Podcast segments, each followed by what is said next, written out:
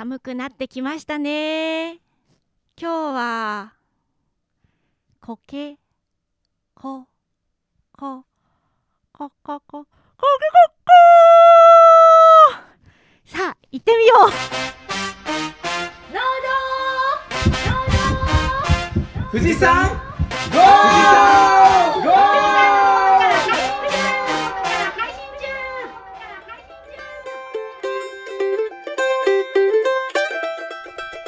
農道富士山号は富士山のふもと富士宮市を中心にさまざまなゲストをお招きして語らう農業系ポッドキャストです。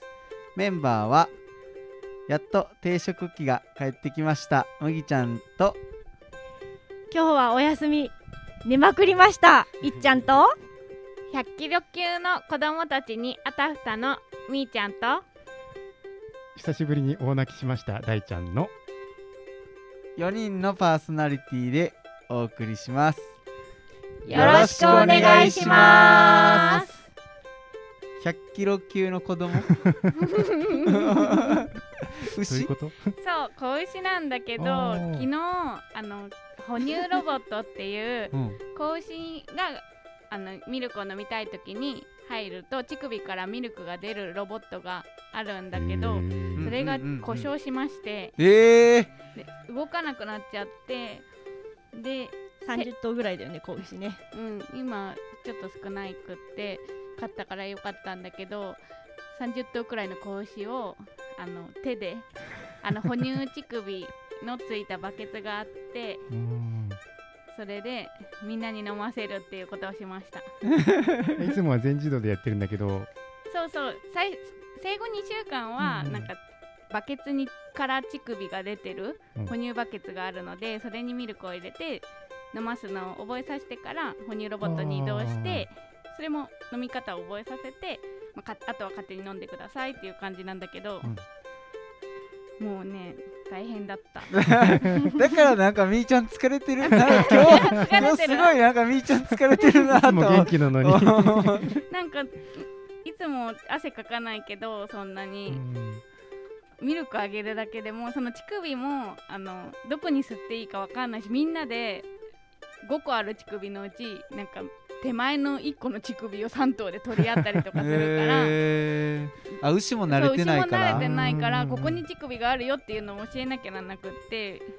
それそれをなんかここだよって教えるのにその100キロくらい体重がある 牛一頭一頭ここだよ乳首はって引っ張ってきて教えてあげたり。で乳首が分かんなくなると私の周りを追いかけてきて私に吸い付いたりとかするから バケツみーちゃんが持った状態であげるってこと？ほんとねあの壁にかけかけてあかけてそうかけれるようになってて。あかけてそれその中にね、えー、1頭3リットルとか飲むからじゃあ 100, 100 リットルぐらいの牛乳をあげるってこと？そうそうそう。んうんんろ ?180 リットルくらい？30頭でしょ ?30 頭。30頭。で1頭3リットルなら90リットル。あ、90リットルか。うん。そうそう、う。んうん。全然違う。ぐらいの牛乳をあげたってこと？そう、ミルクあげるのはいいんだけどね、やっぱりね、1頭100キロ、100キロ、50から100キロくらいあるから、その1頭1頭が向かってくるのを 動かすのが大変で、汗へだくになりました。ー。えそのロボットは昨日壊れた？んそう昨日壊れて今日もちょっと調子悪い今日も？かも。今日治ってないっていう話だったんだけど 漏電してただけみたいで乾いてからは今は順調に動いてるので止まらないといいなっていう感じです。よかったです。明日 私子牛なのに。大丈夫かな。大ちゃんははい。号泣、号泣してきました話題の「鬼滅の刃」見てきました。あーツイッターに上げてましたね大ちゃん。ん。久しぶりですねあんなに泣いたの マスクがびっちゃびちゃになるかと思いました。えー、え他には鬼滅見た人？私あの少女漫画以外にも「鬼滅」はもうジャンプで読破しててえ単行本もー、全部買ってて、うん。でそんな流行る前から単行本読んでたのでなんか急にヒットしたら単行本も普通に買えなくなっちゃって、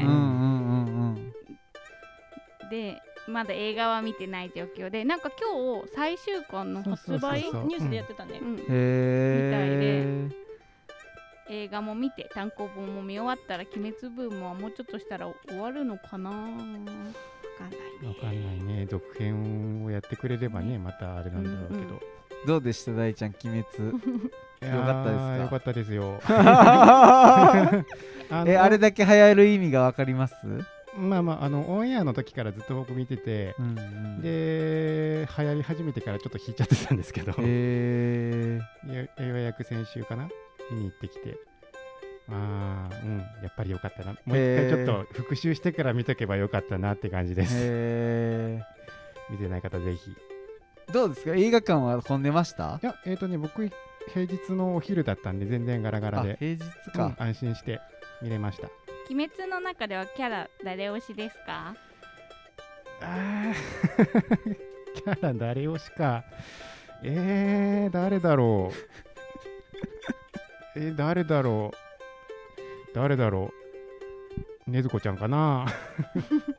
ねずこちゃんね。一番あでもチュン太郎かなじゅん太郎。チュン太郎。潤太郎。全一く全一くに一生懸命お前頑張れよみたいなこと言ってくれる。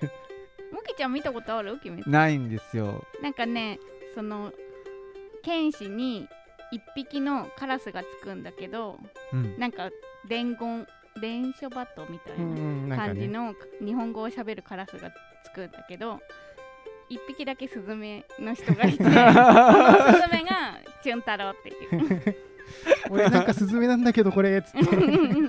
えー。誰も突っ込まないっていう。えー。なんかね僕全然鬼滅知らなくてあのー娘がなんか娘今3歳なんですけどあのートイレットペーパーの芯を加えてなんかねずことかって言ってて。かわいい。そう僕それで初めて知りました。ねずこっていうキャラを。あなんか加えてるんですようんね、うんそうそうそう。あちなみに私0号目の好きな漫画ーうん。で「鬼滅の刃」をねあー言ってた実は そう言言ってたけどその時はまだ全然メジャーじゃなくうんて、うん、誰も知らなそうかったよね。誰も知らなかった。そうそうう。んそうでもそれを読んだきっかけも私そうなんだけど。みーから紹介されて気に そうそうそう。気になっちゃった。あえー、すごいなんかめ、う。んみーちゃんすごいなんか漫画。最近ちょっとねオタク化してきて、なんかだって外に出られないから うん。ちょっと漫画とかそういう動画とか見て。えー、いやいいっすね。大ちゃんもアニメとか漫画大好きですもんね。大好きですよ、えー。今期は見るのが多すぎちゃって。10本ぐらい見てます。えーゆるキャンとかまたなんかやってるんですかそうそう。今？えっ、といやえっ、とね来年の1月7日から静岡だと,、えーとテレビ静岡で1月の12日だか9日から、えー、と放送して、えー、と岩田福、えー、と岩田浜松編やってその後になんと富士宮編。へ実際になでしこちゃんが富士宮に来て某、えー、とお好み焼き屋さんに行って某スーパーで買い物してで芝川富士川の上の方のキャンプ場に泊まるっていう話をやるんで。あれふもとっぱらじゃないんですか？元っ腹はねえっ、とね第3話かな一期のでやったんだけどあのクリスマス終わって年明けのお話でまた富士宮が取り上げられるんでまたそれで富士宮がね、あのー全国に有名になったら嬉しいなと思ってる所存でございます。すごい。あれ麦ちゃん今日なんだっけ？えーっと僕はあ定食機が帰ってきてっていうあの僕ネギを植えるのに機械を定食機って言ってこう定食する機械を使ってやってるんですけどえっと日曜日か。日曜日に壊れてしまってで毎日ずっと植え続けないといけないスケジュールなんですよ今。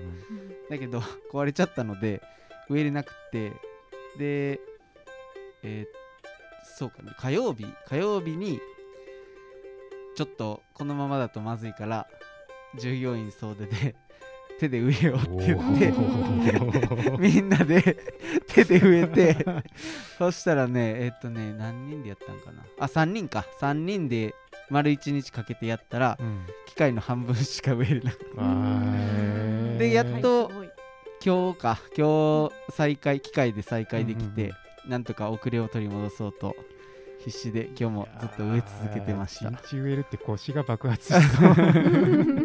膝がねもうここがすごかあった。ここってなんかももももーうんうんうん。ふくらはぎか。ふくらはぎが。うん。そうだからなんかみーちゃんとちょっと機械トラブルつながり はい。大変でした。あいっちゃんいっちゃんは今日は休みで？そう。すごいね。今まで休みがあったけどでも違う団体でのこう授業とかにあなってて仕事は休みだけどやんなきゃいけないことがすごいいっぱいでそう。で寝るのもね遅かったりとか議案作ったりとかってすごいやっててそれがやっと、ね、一段落してそう落ち着いたからもう今日はもうもうもう寝まくった。本当に寝まくった。そう。でだいぶすっきりしたっていう。ね 夢は見ましたか？覚えてない。もうだいぶぐっすり。そう。うん。何時間ぐらい寝た？うんとねお昼ぐらいに1回起きたけど でもそっから寝て5時ぐらいまでまた寝て。えい寝るのは普通に寝て？昨日の夜。あそうそうよそうそう昨日の夜普通に寝て。お昼ぐらいに？あでも昨日の夜は12時ぐらいか。うん。そう委員会があったから12時ぐらいまで委員会やってで寝てお昼まででも寝て。すごっ。そう。でもそれだけ疲れが溜まってたってこと？そうすっきりした、うん、やっぱ寝るって大事ね。大事です大事ねで本当に。もまた目を開けながら寝てたんですそういうのはバラさなくていい。妹情報が。ちゃんはいつもちょっと目が開いてるので寝てるとき目が合います。えそこまで空いてる？半目とかじゃなうくん。なんかね半4分の1くらい開いてる。じゃあ朝起きたら目痛くない乾燥しちゃって。うーん。でも多分ね目はね多分すごいぐるぐる動いてるんだと思う。あだからねへー。そう乾燥はね大丈夫。へー。またねみんなもコメントであの寝てるときの情報ください。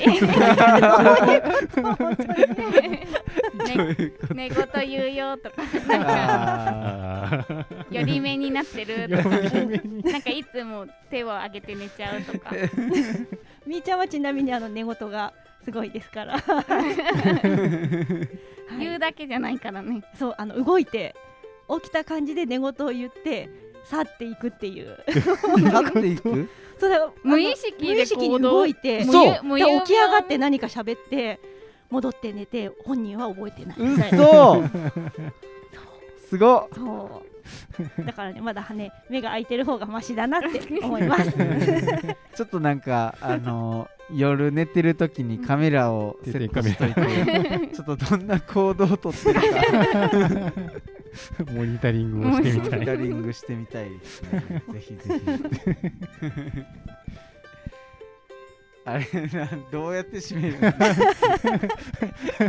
着地点が分かんなくなってそうどんどん話題がそれてっちゃったね。今日は今日のゲストはえっ、と苔を富士宮で苔の生産販売をされている、えー、とモスファームの北条さんをゲストに招いて、えーお送りしたいと思います。それではメインディッシュに富士山ゴー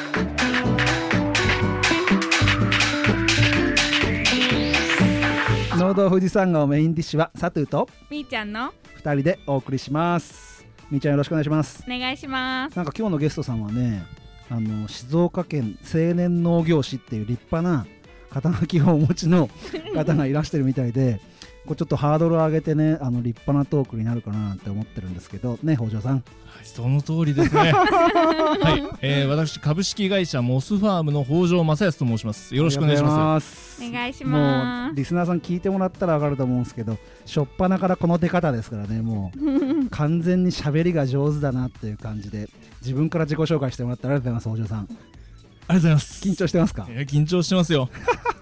うガッチガチですよ。もうさっきからほっぺたあたりがプルプルプルプルしちゃって。大丈夫です。ラフな感じで僕らのリスナーさん温かいんで。あーあー助かります落ち着いてやねっていただければ。わかりました。落ち着きます。そのリスナーさんとかツイッターで今回あのー北条さんと相談してあなたの身近に苔はありますかってツイッターアンケートやってみたら、はい。70%全くないっていう。ああなるほど。で身近にないんですよね。苔があんまり多分その身近っていう範囲がどうなのか分かんないですけどそうですね。もちろん庭に自然に生えてるとかはうん。あると思うんですけど意識的にこう身近に苔を置いてるっていう人がなるほど。いなくて15%がお家で育てている、なるほど。うん、でお庭にあるが4%で職場とかにあるっていうのが11%ぐらいで、見落としがちなのがうん。よく足元なんですよね、道路だとかよくよく見ると生えてるっていうことがそうですよね、多々あるので、うん、でもリスナーさんやっぱりその苔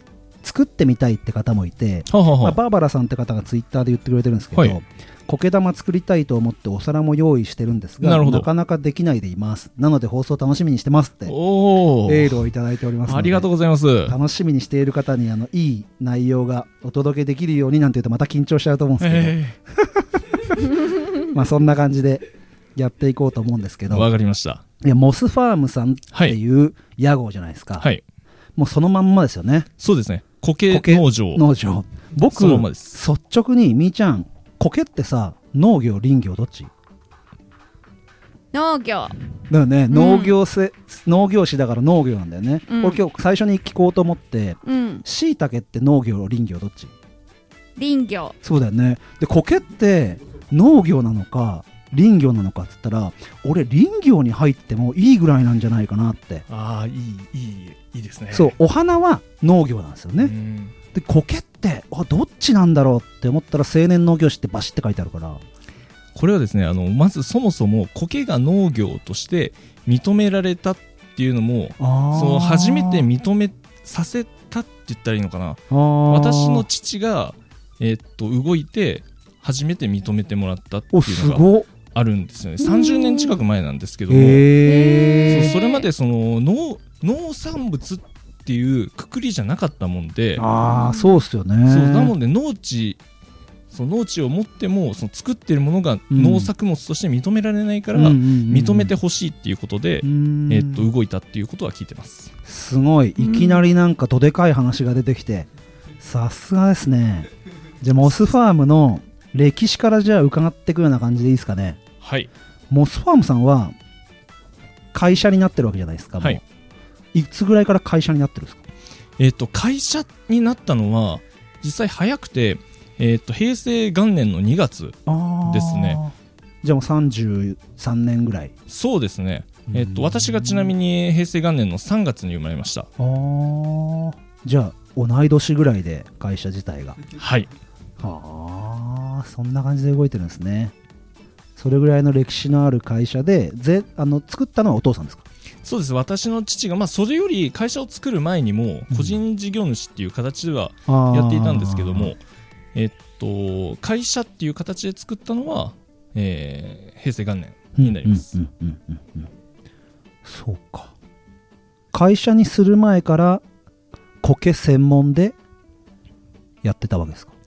そうですね。えっと、まあ、完全に苔のみになったのはその会社設立と同じタイミングなんですけども、えっとその前はその別の仕事もしながら苔の研究をするうんその安定的に作るためにはどうしたらいいかっていうのを研究していたみたいです。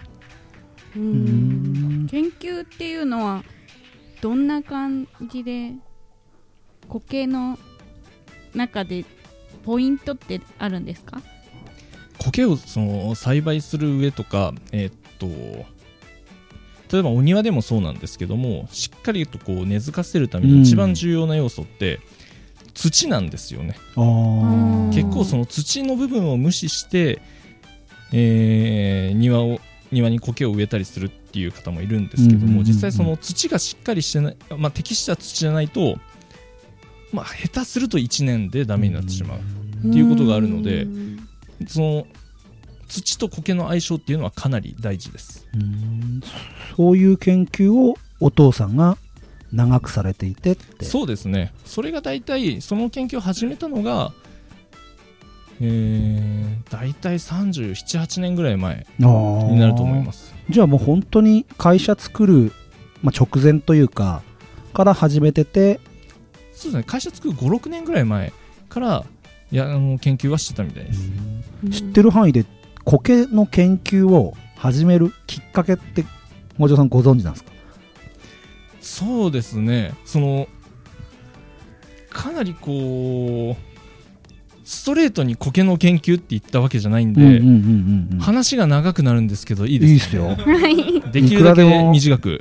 カットしてはい。あわかりました。使えますんで。えっとですねまずはじめに、うん。私の父が高校生の時何になりたかったかというと忍者なんですよ。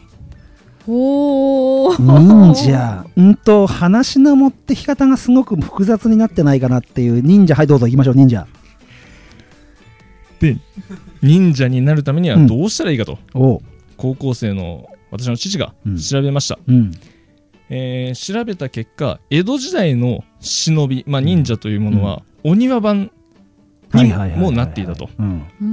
情報収集うん。のために大名屋敷だとかに入ってはいはいはい。忍者あ、にえーっと庭お庭番になって、うーん。まあ、そういう情報を集めると、うん。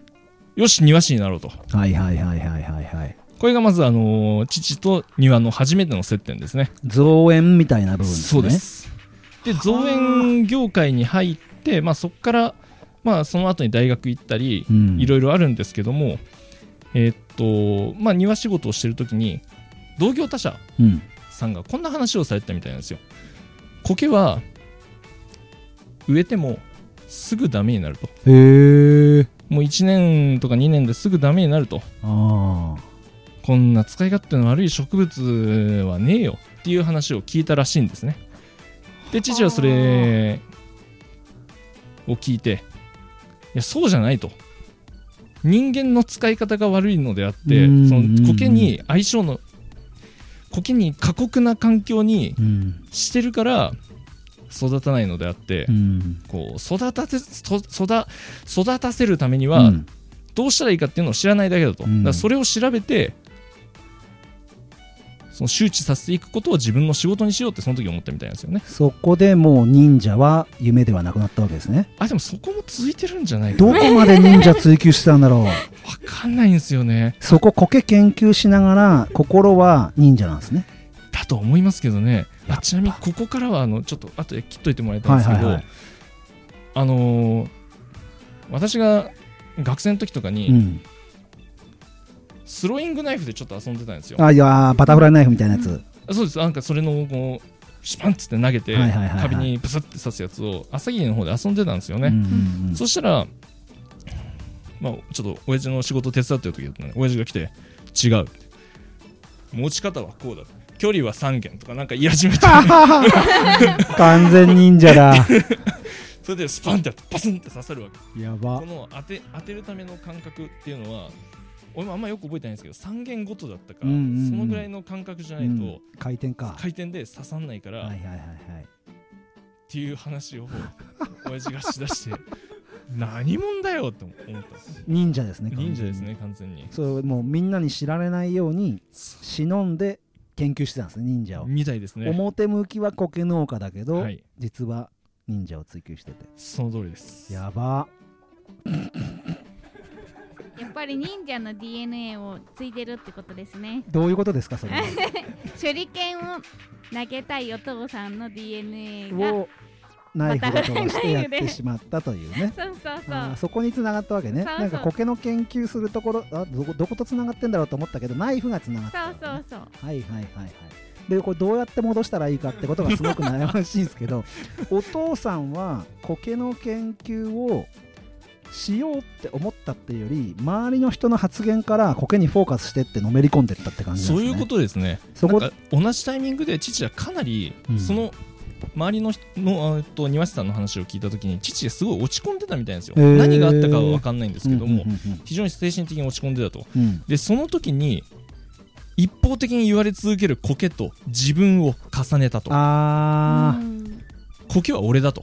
感受性すごいなそう思います。ねでそれでこの苔の正しい使い方とかもうその苔にとってどういう環境がいいのか、それを伝えていこうということで今に至るようです、僕なんかそこに儲かるなって思って行ったのかなって思ったんだけどあそれはじゃなく全くないでてすね。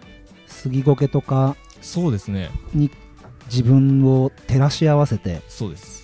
苔に一心同体になってったわけですね。そうですね。やっぱりその苔の需要とかマーケットっていうのも当時あまりなかったのでそこを開拓していくことをまず初め仕事だったみたいです。そもそも苔を作りたい作って売りたいけどどこに売ったらいいのか、うんうんっていうことでえーっとまあ造園資材屋さんうんうん。に売るようになって、うんまあそうですよね。そうでもやっぱりこう卸をしてたんですけども、卸をしてると結構無茶ぶりはいはいはいはいはい。を言われることがあり、うん。まあそうで一回にその体調を崩したんですね、うん。父が。うん。でそこから通信販売っていうのに切り替えていったと、はいはいみたいな感じそうですね、ん。ただ通信販売に切り替えてもあまりうまくいかず、ううん。んでその時に、えっと、インターネットが普及し始めたのでインターネットにも、えー出すようになったんですけどもそれでもあまり儲からず。うん。ここまでが私が、えっと15歳ぐらいの話なのでですよね。はい、だってインターネット始まったぐらいで生まれてますもんね北条さんだって。そうですね、うん。で普及し始めたのが私は本当に小学校高学年とかうん。そのぐらいなので、でもその間15年間ぐらいは本当に貧乏だったのは覚えてます、うんうんうんうん。じゃあもう本当に北条さんが生まれて物心ついた頃にはもう苔専属農家だけどそうですね。そこの会社も右行ったり左行ったりいろいろ考えながらそうですね。で今のこの盤石な状態ではなかったってことですよね。全く違いますね。もうひひどかったとか言っちゃっていいのかな、いいと思いますよ やっぱお父さんそうやって苦労されたわけですよね。めちゃくちゃ苦労したと思いますね。それをやっぱ横で見てて、うん。まあ、子供ながらに何もわからないので、うん。逆にその周りの普通のサラリーマンサラリーマンとして生活してる人のうん。子供はすごい羨ましく思ってました。うん。やっぱりそのうん。普通のなんていうんですかね。あわかりますか？あーわかりますか？みんちゃんがものすごいうなずいてもう目から涙が出そうなぐらいの感じで感受性豊かに聞いてます北条さんに一心同体のような感じで聞いてます今。いや分かってもらって嬉しいです。もうもう本当になんかいろんなものも買ってもらったりすごい羨ましかったんですようね、んめっちゃわかります。しかもいやっぱり忙しいからお休みとかもないし家族家にいても家族の時間っていうのはやっぱり仕事の時間になるのでなんか大変だったんだなっていうのを感じますね。暗い。トークが暗いよ。でその苔を始めるって時に、うん。もう未知の世界じゃないですか、は家族の中でなんか揉めたりっていうことの話とかは聞いたりとかしました？経営に関してとかでもうんそう苔をはうん。いきなり苔を始める忍者から苔を始めるぞってなって、うん。やっぱりちょっと最初どそのままみんなが賛同してくれたのかな。もともとその、えっと、農家ではなかったっていうのもあるので、うん。そこについての反対っていうのは特になかったみたいですで私の母も苔が好きだったみたいなんですよね、ちょうどそのえっと母と知り合った時にはもうすでに苔の研究はしてたので、うんらけ考えてみたら結婚した理由も苔ですね。苔が好きで話があったっていうところからなのであ今今気づきました。おそっか。おやっぱ喋ってまとまっそういうて。そうですね。なんでその私の母も京都でよく苔を見るのが好きで、うんうん僕も好きです。あそうですか。苔寺好きですもん鈴虫寺とか、はいはいはいおすすめの苔スポットもまたね聞いてみたいね。教えてもらいましょう。とりあえずあのちょっと話じゃあ戻して、はい。そんな状態を見てるのになんで北条さんが苔農家を継いだのかってところがすごい気になったんですよ。そうですね。やっぱりあのちょっとだけ話を戻すとやっぱ子供の時お金がないと両親喧嘩するんですよね、うんうんでやっぱそういうのを見てるとやっぱ継ぎたくないっていう気持ちもあったんですよ、うんうんただ私がその15歳の時に父が熊に襲われたんですね。ええ熊に。えっとちなみに、えー父は素手で撃退しました。ー、すごい。さすが忍者。えもうあのフィジカル面ちょっと化け物なので。北条さんも今うなうなずいて通したけどさすが忍者っていうの普通に流しちゃいかんでしょ今。忍者忍者だから戦えたんですかそこは、えそこはなんか父が言うにはうん、空手やっててよかったとか言ってたんですけどいやそういうことではないと。さ空手やってたからといって、うん。そのしかも子連れのつま熊だったと、うんそれには勝てないだろうと。まあ私の父もかなり重傷を負って、うん。その後半年近く入院してたんですよね。う、うん。んあのうんうんって今話聞いてるんですけどとんでもねえ桁外れの話ですそれ。もうぶっ飛んでますから今の話。だってまず忍者が熊に勝てるのかってことがまず一つ。次は空手やってれば熊に勝てるのかって一つ、はい。子連れの馬熊だからどうこうっていうのはもう人間の域じゃないじゃないですか。えーかなり、えー苦労したと思います。こ 熊と戦うことにですか？はい。やばいな。それは苔をあの苔の作業をしてる時にクマに遭遇したんですか？えっと苔の現そのけん苔の研究をするために山の現地調査をしてる時にに熊と遭遇したらしいんですよね。で熊と遭遇して子連れの熊だっていうのを確認した時にあ逃げたら殺されると逃げたら熊50キロ60キロぐらいで追っかけてくるんですよね、でも逃げ逃げちゃダメだと。逃げちゃダメだと。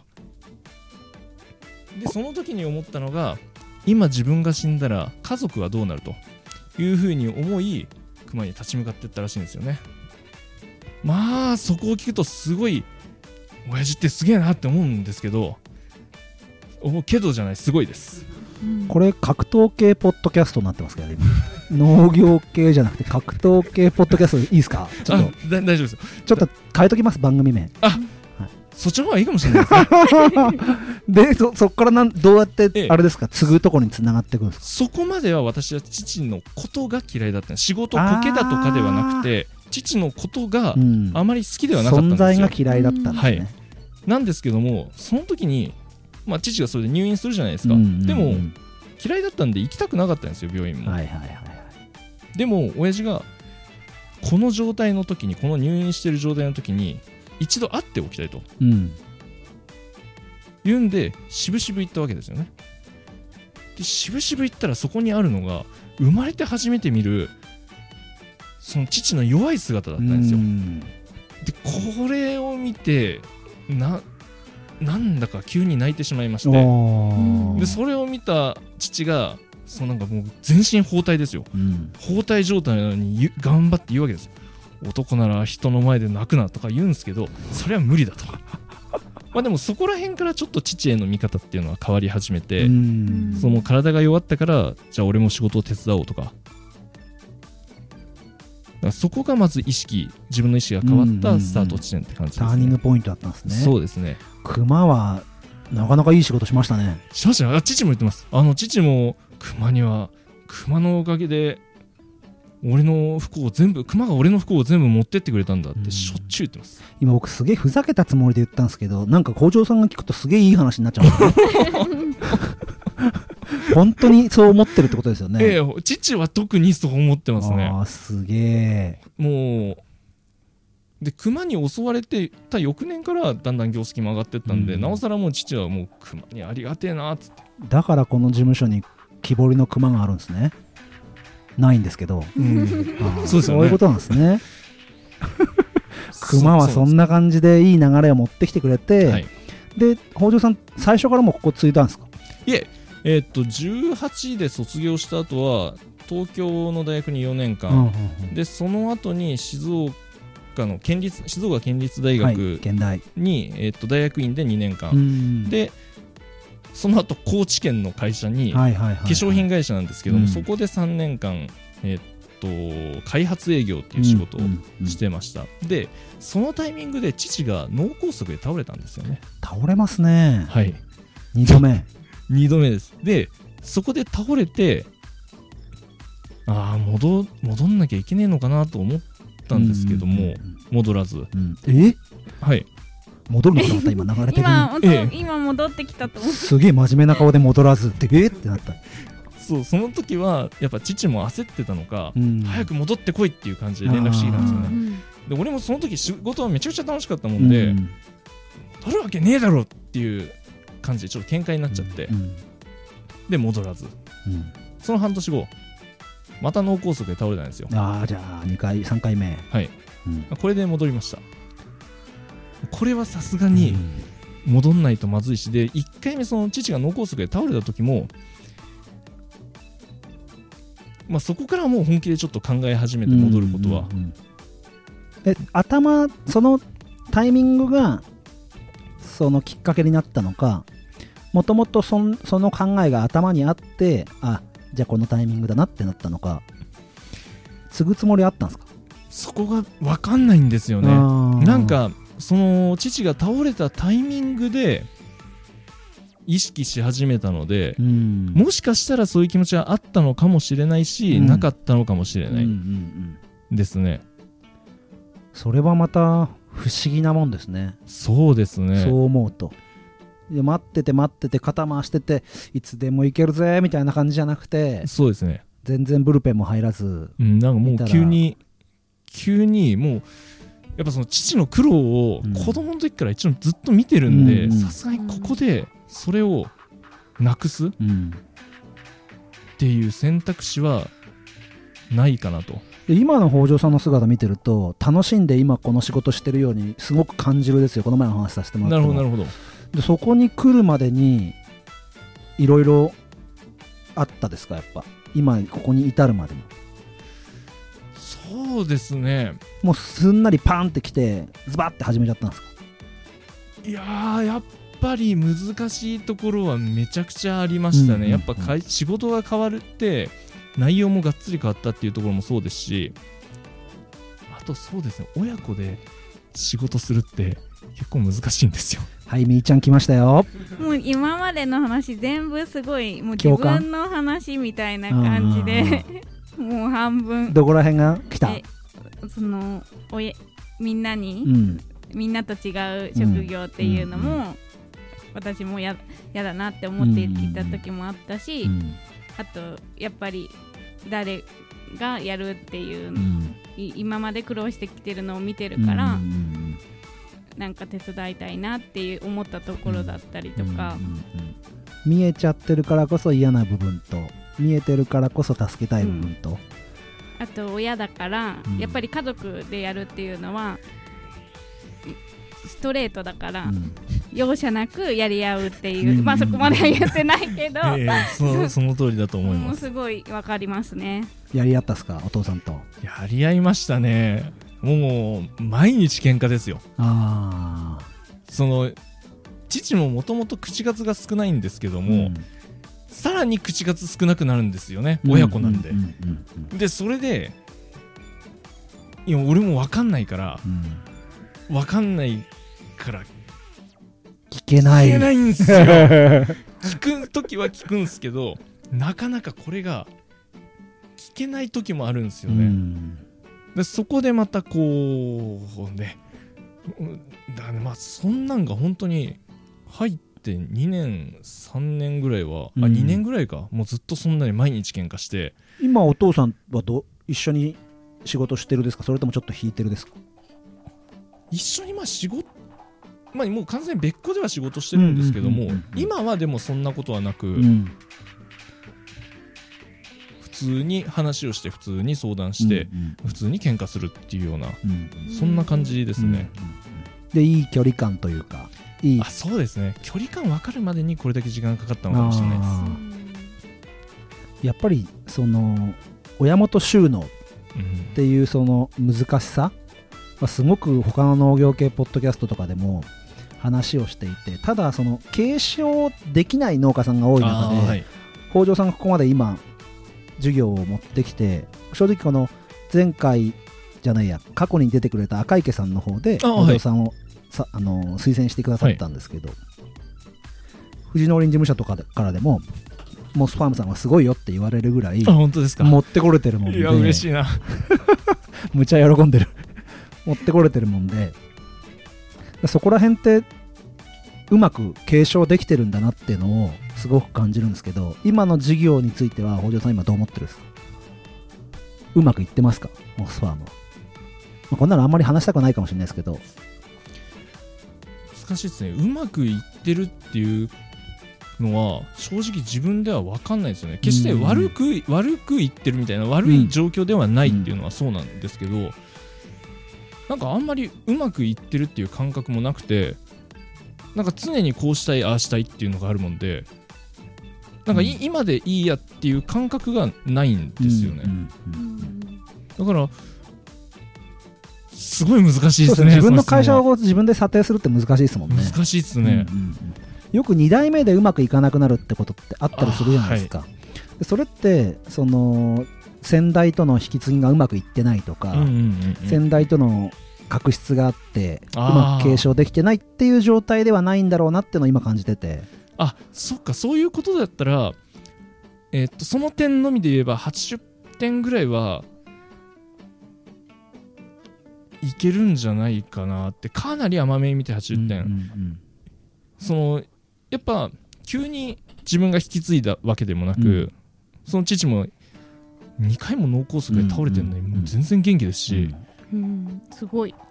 いや2回の脳梗塞は普通だけど熊と戦ってますからね、み三つすごい、うん。いやもう飛び抜けて尋常じゃないですからね、えーやっぱ体が強いんでしょうね、うん。人の息を出てますね、えーもうもううーんどう言ったらいいんですかね。あ正直あのもう父70ぐらいなんですけども、うんまあ、素手では喧嘩したくない。殴り合いの喧嘩だけは絶対無理だな。いやしないでください。しないで。もうちょっと年いってからだったら大丈夫かもしれなそこでいですよ柔術使わないでください。いやだからあのここまでこう正直その親との継承のところは、そんなに掘り出すつもりなかったんですけど、はい。やっぱりモスファームっていう会社はそこの前代のお父さんから今の北条さんにつないできたものがすごく大きくて、うんうまく引き継いでるるっていうことですよやっぱり。そうですね。ですよね、うん。だからこんだけみんなが、まあ、応援してるというか周りが。そうですね。なんか多分自分が仮に初代という形で始めてても、うん。多分注目されないだろうなっていうのは思うんですよ、うんうんうん。そのやっぱ父がこれだけ作ってくれたベースっていうのがあった上であんまり父はその表に出ることは得意ではないので、うん。でその父が築き上げてきたものを後ろにもうそれを看板にして自分が前に出てるだけなので、うんうんだからなんなんだかんだでうんどう言ったらいいのかな。こう俺は偉くないんですよね。うん。うん父がすごいんですよ。だからそのそれそうなんですどうよみーちゃんこの父親をリスペクトして農業やってる若い人。すごい。みーちゃんはどう？えーっとね リスペクトしつつ、うん。でも自分のやっぱり作ってきたのは両親だと思うけど、うん。やっぱり時代に合わせて変えていかなきゃいけないこともあるし、それは自分の思ってる意見はストレートにぶつけて、お互いストレートにぶつけてまとまるところうん。ができたらいいなと思ってるんまあ、だけど、妥協点とか交わる部分とかを作っていってってことだよ尊ね。敬もししてるところもあるけどやっぱり父親っていうところがあるから素直に尊敬だけうん。うんうんでいけないところもあるから、うん、いい関係だなと思あって。あ分かりますよ。もうなんかその妥協っていうところだと妥協したくないもんで、うん。で父も妥協したくないもんで、うんそれで毎回大喧嘩するんですよね、うんうんでやっぱその時代に合わせてってあったじゃないですか。やっぱり言ってることが古かったりするんですよ。そうすごいわかります。さっきなんか仕事を教えてもらうのも私も入った時に多分あんま口数が少ないっていうのであなんかおお手本を見せてこういう風にやるんだよって形じゃなくって見てこうやってやれみたいな感じだと思うんですよ。ああそうですね。私も前自分のがその牧場に入った時に一回やっただけでもうこれからこの仕事なみたいな感じなところがあってそれがすごい不満で なんかお,、ね、お姉ちゃんとそのマニュアルを作ったりとかしたんですけどうん。なんかそういうところとかすごいわかるな。でもお互い本気で考えてるから、うん。やっぱり生活もかかってるしだからやっぱり意見もぶつかっちゃうのかなって思うんですけどそこがもううまく関係もできてるし信頼関係も築けてるっていうのが、なかなかそこが折り合えないところが多かったりするのでいいなっていうふうに思いました。で僕その本当客観的に親元収納でもないもんでいろんな農家さんのその1代目2代目の方を見たり聞いたりしてるとほうほうほうやっぱりその初代で作る人って今みーちゃんが言ったこととか北条さんが言ったことのような方が作ってる人が多いなって感じがしますね。でその初代の方がもうぶっきらぼうに突っ走るんですよ。半ば力技で。でうん。2代目が丁寧に丁寧に型作ってったりとかっていうのうをんなるほど。すごい感じるもんでやっぱそういう時代だったしそうじゃないと多分初代とか会社を形作っていく人ってそうじゃなきゃできないのかもしれないですね、うんでも北条さんすごいのはやっぱモスファームは親父だってことじゃないですか。そうですね。まあ私も今引き継いだのが10月末なのうんで、うんうん。でまだやっぱ親父なんですよね、うん。こっからその自分の会社っていう風にしていく必要はあるんですけど、うん。やっぱ現時点で今の自分があるのは、まあ、まず100%間違いなく、まあ、父というか両親のおかげ、うんうんなのでそれだけはもうそれだけはもう父とどれだけ喧嘩しても、うんもうどんだけ言い合ってもこの野郎って思っても、それだけは頭にちょっと入れとかないとな、うん。すげえ熱い話が聞けたねみーちゃん。はい。こんなはずじゃなかったんだけど びっくりするぐらいやっぱ北条さんの熱さが、うん。いや多分お父さんも苔に感情移入したのが多分今の北条さんの語りぐらいの感じでうん。多分グッて入ってったんだと思うんだよね。うん。そこら辺がモスファームの根っこなんだろうねやっぱりご両親も苔を苔が好き？苔を愛してるってところから始まってるから、うん。やっぱりその気持ちがちゃんと伝わったのもあると思うし、その北条さんも普段から苔を見たりとかしてるから、うん。やっぱり苔に愛着もあると思うしなんかやっぱそういうところはあの家族のいいところかなっていうふううん。に思いました。俺みーちゃん。メインパーソナリティとしてものすごいミスを俺してるん。だけどモスファームって何やってんのかって全くリスナーさんに伝えてないんあそうですよ私もそこちょっと聞きたくってそうそうそう。その苔が1年も持たないって何年生きるのかなとか何種類いるかなとか栽培方法とかねう売り方とかいろいろ聞きたいんだけど、うん。そのまずモスファームは何をやってるのかってことをうんうんなんとなくあのお父さんが熊と戦う会社だったり 忍者を目指しているとか苔に感情移入をしているのかだってことは伝わってるんだけど、うんうん苔が大好きで苔作ってるってとこまでしかちょっと今聞けちょっとなかったね時を戻して、うん。あの小田さん、はい。モスファームの事業を教えてもらっていいですか、ええ、モスファームの事業はですね苔を生産してそれを販売するという仕事です。そこは分かってるんですよね。あそうなんですか。はいそのはい。販売先とかっていうのは具体的になんかイメージしてるところと合ってるのかなっていう。ああなるほど。販売先はうちの場合はえーっと個人のお客さんがほとんどなんですよね。っていうのも販売方法その卸販売とかはしてなくてインターネットのみなんですよ、うん。うん。もちろん電話注文とかもありますけど基本的にはインターネットのみ。なのでお客さんが例えば苔の主な需要っていうのは庭であったり、うん庭なんですよね。ってなると例えば造園屋さんとかがここでいう業者になるんですけどもそうではなくてうちの場合は最終ユーザーお客さんが顧客。うん。うん。で自分でお庭を作っうんたりうん。するもんで、うん。だからもちろんうちも相談を受けます。あの例えば苔をこういうどういうふうにやったらいいのか。う、ん。でどういう土がいいのか。だからそういうのを相談をして解決していきながら苔を販売するっていうのがうん仕事です。お客さんに合わせてちょっと土も寄せていくって形ですか？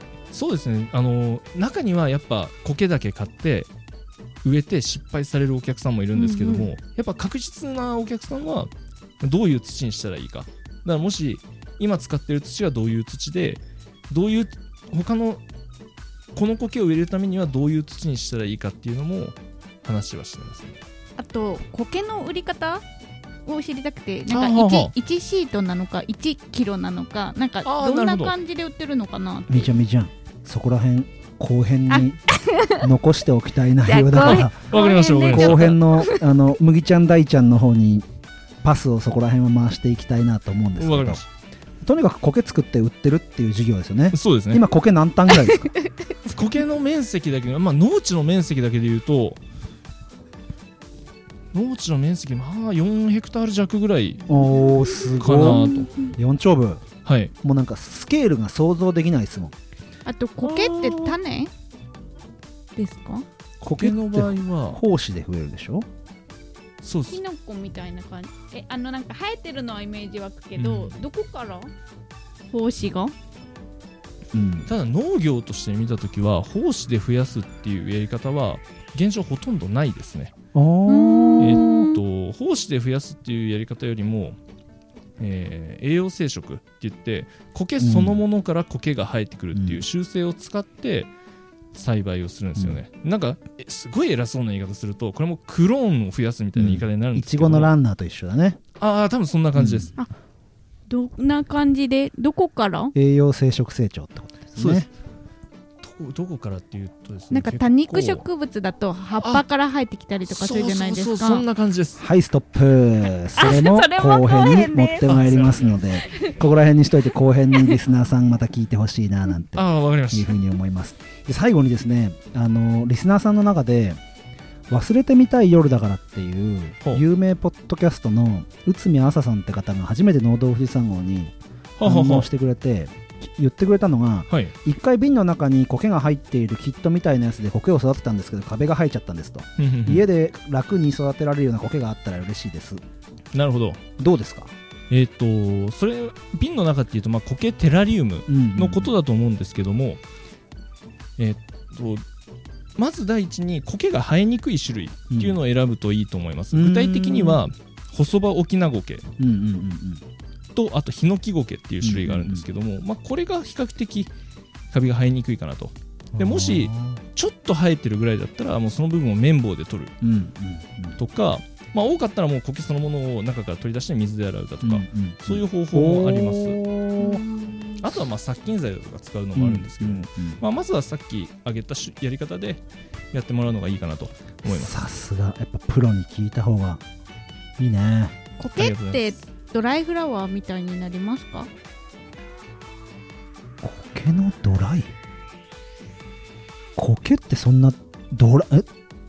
苔のマットみたいのをドライにするってこと？そうそうそう。粉々になりそうなイメージだけどなああこここはちょっと。なしで普通に話すと、あ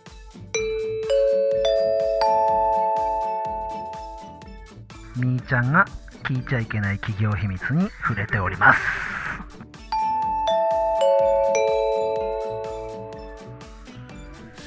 なんか壁とかになんか絵画みたいに額に入れて飾ったら可愛いなあ多分それ生の苔でもできると思います。そうだもんであのこの前北条さんと打ち合わせ来た時に栽培について言えないことだらけだもんで何言ったらいいかなって感じでいやそこら辺は僕らが引き出しながら言ってもらっちゃうかもしれませんよなんて言ってたの。うんうん。だ今日そのまず第1回目としてみーちゃんが喋れないゾーンを切り開いてったから、うん。多分ね苔栽培については喋れないことが多いかもしれないんだけど、だからこそリスナーさんがすごいクエスチョンだらけになってると思うもんで、うんうん。そこをぜひ後編でねうん。掘り起こしていきたいんだけど、うん。まさか前編でこんな熱いトークになると思わなかうんったので、うんうん幅広く。むしろ前編の方がはあの再生数伸びるんじゃないかぐらいの勢いで言ってるもんで苔農家さんの熱い思いが聞けましたね。はい。じゃあデザートへ。あ待った北条さんに言うの忘れた。はい。富士山 GO でお願いします。なるほど。デザートへ。富士山 GO ありがとうございます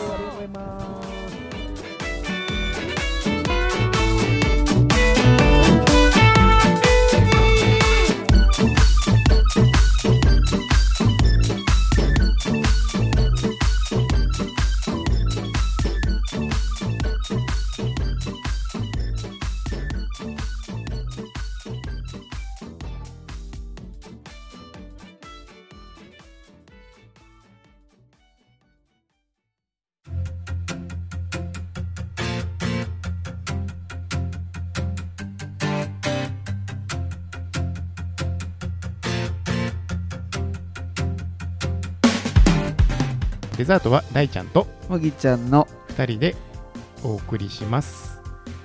えっ、と、北条さんありがとうございました。はい、ありがとうございました。ありがとうございます。えっ、とですね、先ほどから、えっ、と、LINE のオープンチャットの方で、えっ、と、いろいろ動かしてるんですけれども、えーすぐ近くにお住まいの赤池さんという方が 入ってくださって、熊との格闘の話をしてますってことを言ったら、えっ、と、赤池さんから、お父さんは熊より自分の病気を倒すように言っといてっていう 伝言をいただいております。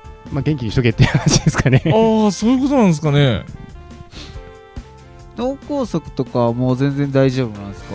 あ今もう全然ピンピンしてます。すごい血圧とかも全然血圧とかも全然。えそう、脳梗塞は、なんか、なかったかのような。へえあじゃあその本当にその時だけ2回立て続けに？ですね、俺が戻るのを催促したかの そのようなそ子供が親の目を引くためになんか悪さするみたいな。そう多分その脳脳梗塞というやつがそういうことをしたんでしょうね。熊に助けられたり、脳梗塞に助けられたり、でも健康ならよかったですよね。健康が一番ですね。はい、で、これでまとめちゃっていいのか。じゃあお便りはい、お便りきまたいただいてるんで、えっ、と、むぎちゃん、紹介お願いします。はいえっ、とピサさんからえっ、とツイッターの方で「ハッシュタグ農道富士山号で」えーツイートしていただいてます第58号目拝聴ということでタイトル見た時は大ベテランだと思ったけど聞いてみたら御年78歳にもかかわらずまだまだ向上心あふれるお人でびっくり自身の経験に基づく知見を語る口調はどこか新たな発見にワクワクする童心のようなものを感じこれが探求を続けられる秘訣かと納得ということでいただいておりますありがとうございます。国蔵さんの中島国蔵さんの回を聞いていただいて、そうですね。僕もあの回何回も 聞き直してるんですけど、うんうんうんやっぱりなんか楽しいですね。国蔵さんのこのワクワクも伝わってくるし、うん。あとはやっぱりなんか土に対する見方とかもすごい学ぶところが多くて、すごく大事な回になったなって思います。ありがとうごあざいましりあと鬼おろしさんも、えー今日聞いたポッドキャストの中に農道富士山号を上げていただいてますありがとうございありますがとうございます。えっ、と、お弁当の蓋っていうポッドキャストをやってる鬼お鬼おろしさんですね。はいいつもありがとうございます。で、あとえーはい。レビュえーをーと3件？そうですね。僕とサトゥーが以前、レビュー催促をしたレビューら催促したところ、えー3件もいただきました。ありがとうございますちょっと紹介させていただきます。えーと、楽しく聞いています。で、見出しでいただいてます。いつも楽しそうな子供のトークを楽しく聞いています。地元密着でこれからも頑張ってください。JMA アットマークさんはい、いただきました。そうですね、こんだけ多くのメンバーでわちゃわちゃやってるポッドキャストはなかなかないって言いますね。これからもこの空気でやっていきたいと思います。えっ、と、もう一つ、二つ目が、えっ、と、ハッピー気分っていうタイトルでいただきました。こちらも星5満点でいただきました。ありがとうございます。えーパーソナリティたちの楽しげな会話に自分も参加している気分。農道富士山号の掛け声を思わず一緒に口ずさみたくなりますといただきました。えっ、と、バーバラゆりさんからですね、いただいてます。ありがとうございますありがとうございます。で、えっ、と、3つ目が、えっ、と、元気になるということで、えっ、と、最初の方は音声があまり良くなかったのが残念ですが、中盤からはだいぶ改善されて聞きやすくなります。農家、酪農家、えー料理研究家など多彩な顔ぶれにその道のプロをプロをゲストに呼んで楽しく時に考えらさせられる内容。オープニングの曲はいつもいつ聴いても勢いがあって元気になります。美味しそうな料理の紹介もたくさんあってお腹も空きます。パーソナリティの個性がとても心地いい番組です。まだまだ改善点はあると思いますがこれからも聞いていきたいと思います。ということで大人店長さんからいただきました。ありがとうございます。ありがとうございます。子供店長から大人になったかな？